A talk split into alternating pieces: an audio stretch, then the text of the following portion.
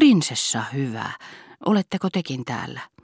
Minä täällä omassa nurkassani ja nautin kuulemastani. Taivaan tähden oletteko te ollut täällä jo kauankin? Olenhan minä oikein kauan, mutta aika tuntui lyhyeltä, pitkältä vain siksi, etten heti nähnyt teitä. Rova de Saint-Vert tarjosi nojatuoliaan prinsessalle, joka kieltäytyi. Ei toki, ei missään nimessä. Minä voin istua missä tahansa. Ja alleviivatakseen ylimystönaisen vaatimattomuutta, hän kiinnitti huomionsa pieneen selkänojattomaan tuoliin. Tuo jakkara on minulle aivan omiaan. Siinä on ainakin istuttava selkä suorassa. Voi hyvä luoja, taas minä olen äänessä. Kohta minulle aletaan viheltää. Sillä välin pianistin kiihdyttäessä tahtiaan Musikaalinen liikutus oli kohonnut huippuunsa. Muuan palvelija kuljetti tarjottimella virvokkeita lusikoita kilistellen, ja niin kuin joka viikko ennenkin, rouva de Saint-Vert viittilöi turhaan saadakseen tämän lähtemään tiehensä. Vastanainut rouva, jolle oli teroitettu, että nuoren naisen ei pidä olla elämään kyllästyneen näköinen, hymyili mielihyvästä ja etsi katseellaan ilmaistakseen sillä kiitollisuuttaan talon emäntää, joka oli ajatellut häntä tämän musikaalisen herkuttelun yhteydessä. Siitä huolimatta, joskin tyynemmin kuin rouva de Franquetot, hän seurasi soitettavaa kappaletta kasvavan levottomuuden vallassa, joka ei kohdistunut pianistiin, vaan pianoon, jonka päällä joka fortissimossa hypähtelevä kynttilä uhkasi, ellei nyt juuri sytyttää varjostinta tuleen, niin ainakin valuttaa tahroja kiilotetulle puupinnalle. Lopulta hän ei enää voinut hillitä itseään. Nousi ne kaksi askelmaa, jotka veivät korokkeelle, millä piano seisoi, kiiruhti tarttumaan kynttilän jalkaan. Mutta juuri kun hän oli sitä koskettamaisillaan, kappale päättyi loppuakordiin ja pianisti nousi seisomaan. Joka tapauksessa nuoren naisen ripeä aloite ja sitä seurannut lyhyt kosketus esittävään taiteilijaan tekivät yleisesti ottaen suotuisan vaikutuksen. Huomasitteko, mitä tämä nuori nainen teki, kysyi kenraali de Froberville tullessaan tervehtimään de Lommin prinsessaa, jonka seurasta rouva de Saint-Vert hetkeksi luopui. Merkillistä. Onko hän hän taiteilija? Ei, vaan muun nuori rouva Cambremé, vastasi prinsessa huolimattomasti ja lisäsi kiireesti. Minä kerron vain, mitä olen muilta kuullut. Minulla ei ole harmaa aavistustakaan siitä, kuka hän oikeastaan on. Kuulin sanottavan selkäni takana, että Cambremerit ovat Rouva de Saint-Verten naapureita maalla, mutta en usko kenenkään tuntevan heitä. Kaiken todennäköisyyden mukaan maalaisia. Muuten en tiedä, tunnetteko te hyvinkin tämän loistavan seurakunnan. Minulla ei ainakaan ole minkäänlaista käsitystä kaikkien näiden hämmästyttävien henkilöiden nimestä, paitsi Rouva de Saint-Verten kutsuilla. Missä te luulisitte heidän viettävän aikaansa? Hänen on täytynyt tilata koko joukko taiteilijoiden, tuolien ja virvoitusjuomien kanssa. Tunnustakaa pois, nämä Belloirin toimittamat kutsuvieraat ovat suuremmoisia – Jaksaako hän todellakin vuokrata nämä statistit kerran viikossa? Se ei voi olla mahdollista. Niin, mutta Cambrome on sentään vanha ja autenttinen nimi, sanoi kenraali. Ei minulla ole mitään sitä vastaan, että se on vanha, sanoi prinsessa kuivasti, mutta se ei missään tapauksessa ole soinnukas.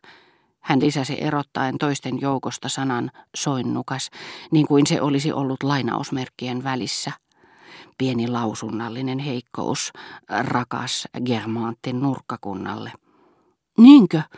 Hänet voisi vaikka syödä suuhunsa, sanoi kenraali, joka ei päästänyt rouva Cambromeria silmistään. Eikö teistäkin, prinsessa?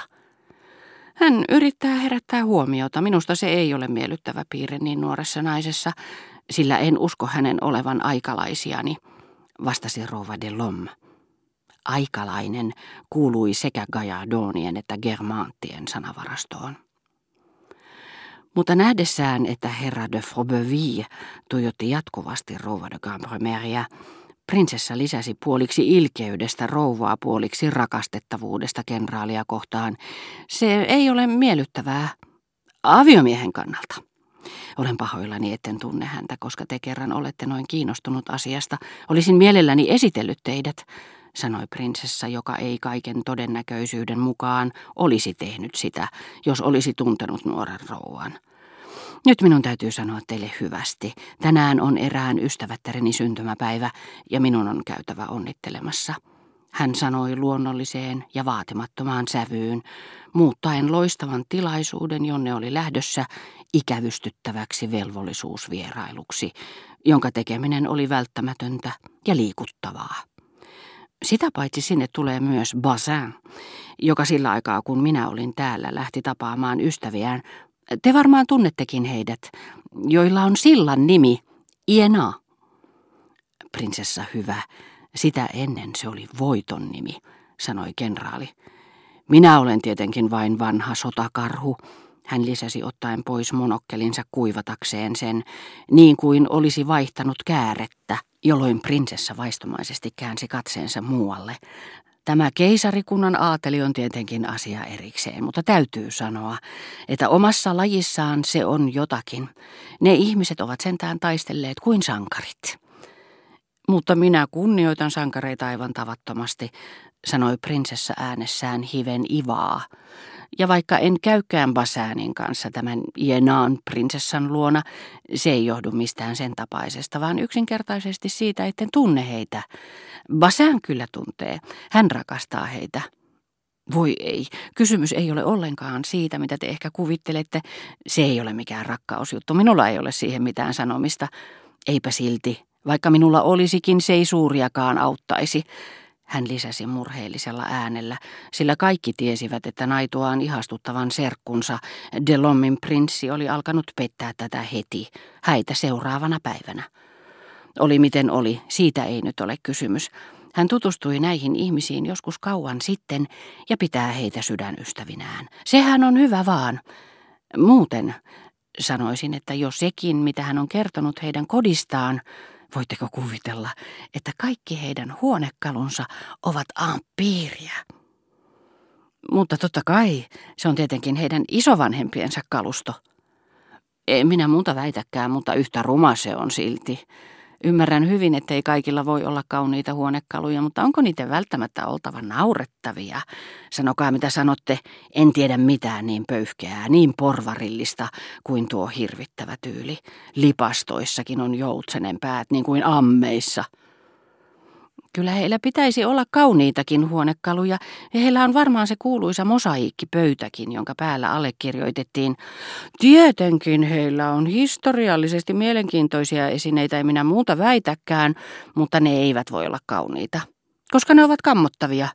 Minullakin on samanlaista kamaa, jota Bassin on perinyt Montesquieu'n puolelta, mutta kaikki on Germantin ullakolla poissa silmien ulottuvilta.